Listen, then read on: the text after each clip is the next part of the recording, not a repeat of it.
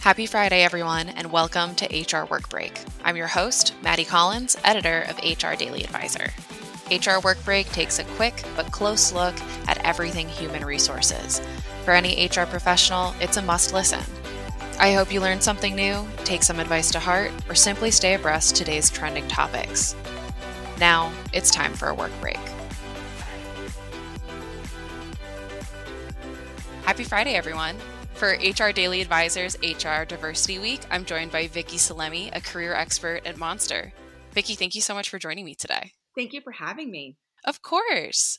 So, Monster recently conducted a poll on LGBTQ identity in the workplace, and the survey found that 34% of workers self identify as LGBTQ, though most workers estimate that their workforce's population is less than 2%. So clearly, there's a disconnect between the presence of LGBTQ workers and whether or not their coworkers are aware of them. Kind of just stepping out of the gate, were there any findings from the survey that surprised you? Yes. I'm so glad that you're covering this topic. One of the things that really popped out at me was that the vast majority of workers, 76%, so basically three out of four workers, say that their employer does not offer an employee resource or support group for LGBTQ employees. So that was super high.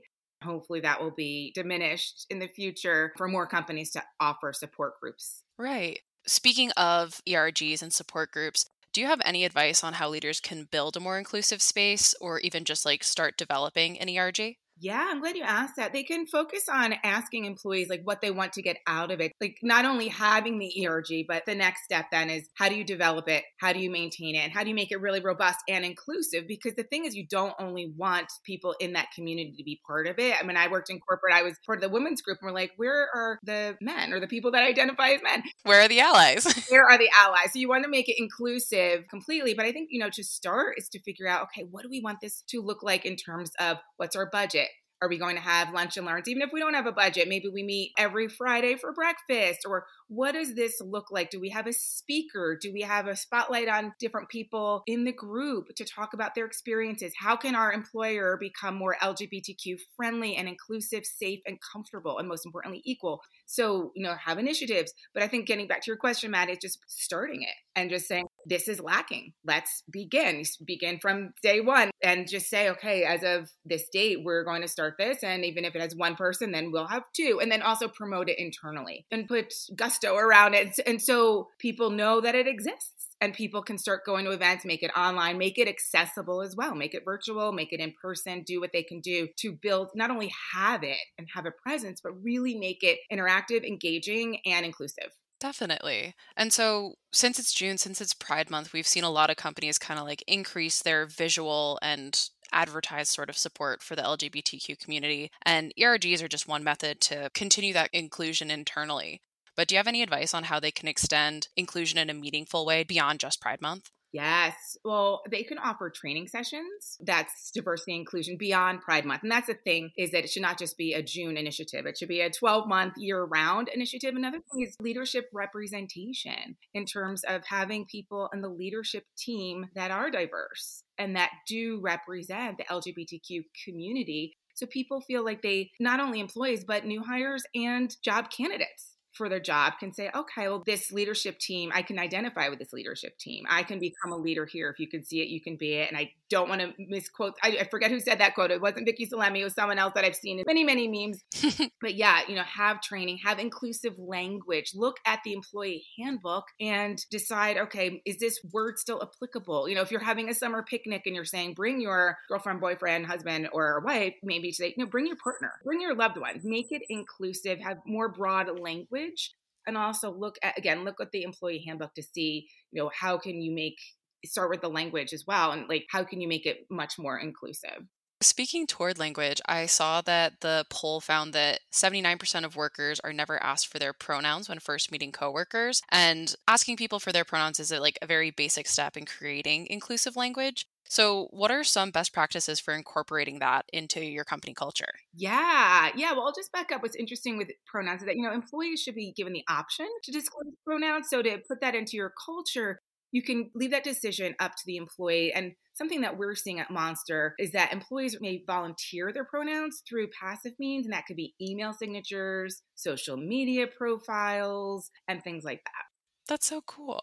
So I was reading a 2020 McKinsey report that provided some best practices for LGBTQ inclusion in the workplace. So, some of the highlights that they had were to create structural support for trans employees, stamp out inappropriate behavior, make sure that your LGBTQ employees don't feel isolated from the outset, and improve career progression opportunities and promote inclusivity in remote working environments. Do you have any other best practices that you would add to that list? Yes, you know, it's interesting. As you're talking, I should have been taking notes because those are really and another one is oh, I just remembered what it is. You can create a tip line, meaning by looking at your employee handbook, to you know, you want to stomp out bad behavior and you also want to support and put a spotlight on positive great behavior that should be emulated and continued.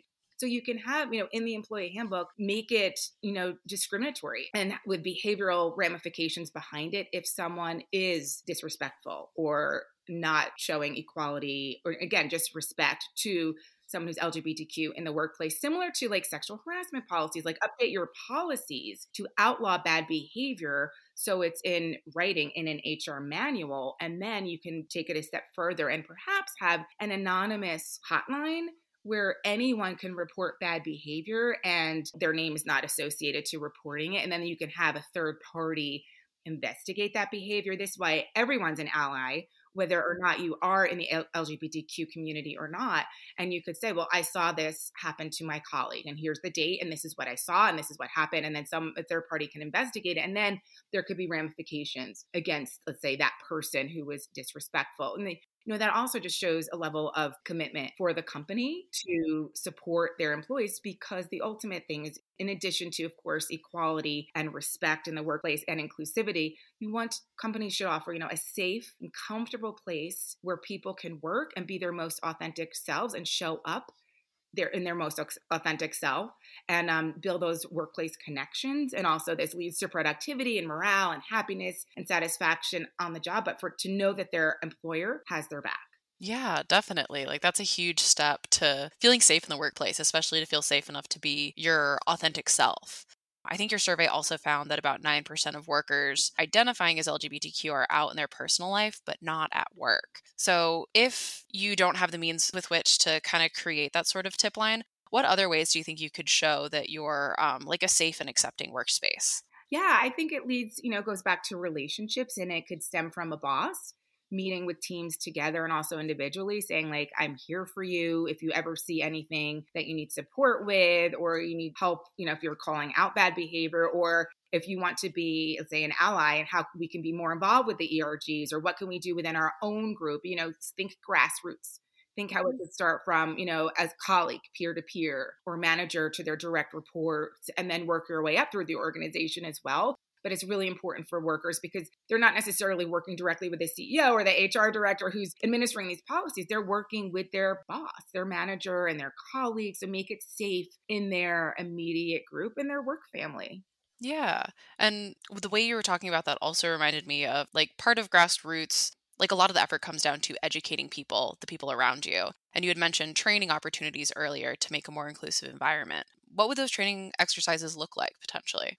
You know, I think it involves incorporating the company culture. So let's say the culture is really super transparent. You know, it's showing them this is just the wording that we should be using and the respect that we should have, and also going back to the corporate culture to, to tie it all together. But just really I think just the fact that they're having training and it shouldn't just be a one and done thing. It could be annual, it could be semi annual, and they could have different topics throughout the year. And it doesn't have to be super long and it could even be online. Of course, in person might be better for to have interaction and support, but just to create training sessions and an engine around it to show, okay, this is what equality looks like, this is what respect looks like, this is community. And I want to take a moment to talk about equitable pay. So it's really important to show everyone including the LGBTQ community at work, that they're getting paid fairly for their work. And it's not based on any external factor, you know, based on their gender identity, sexual orientation. Like this is based on their work. So equitable pay should be at the forefront of these conversations. Yeah, pay equity has been making headlines as um, states have been taking steps to create more laws to make pay more transparent and equitable. And that kind of brings me to what you had mentioned earlier about creating a space where even new hires can feel safe to be themselves. And I know that pay transparency is a huge draw for people searching for jobs. as is um, company culture. And we've talked a lot about incorporating inclusion into company culture. On the side of recruiting, how do you kind of display that for potential hires?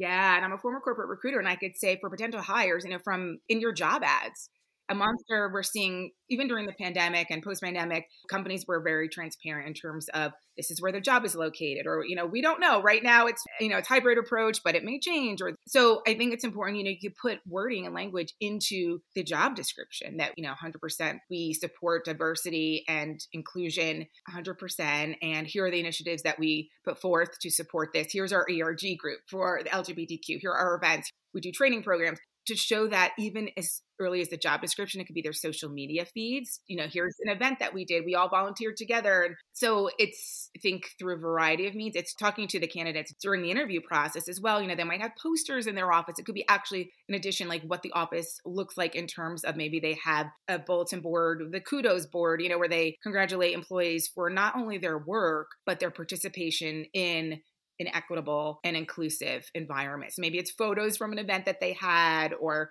something that they did, an initiative that could be really great, not only for the workers, but for the job seekers to see, oh, wow, you know, they're living it, they're doing it, they're leading by example, and they're proud of it, and they're showing this pride for lack of a better word through all of these initiatives. And they're really not only are they talking about it but they're talking about it like passionately.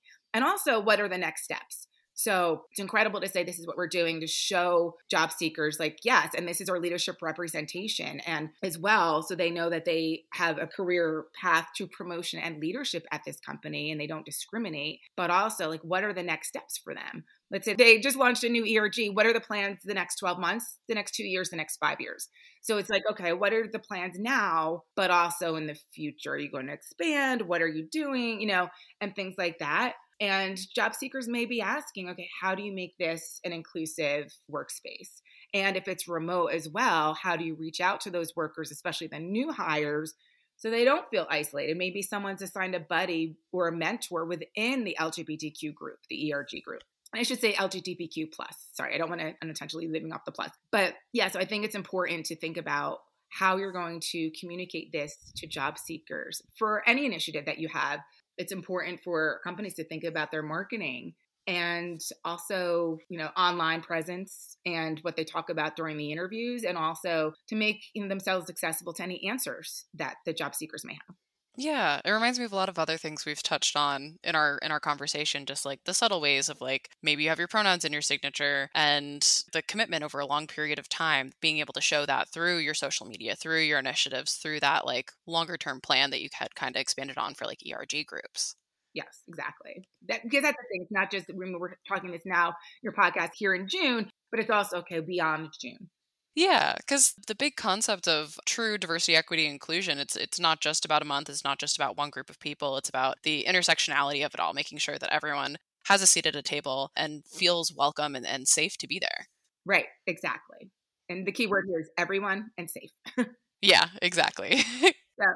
So, since this episode airs on Fridays, I would love to know what you're looking forward to this weekend sleep, honestly.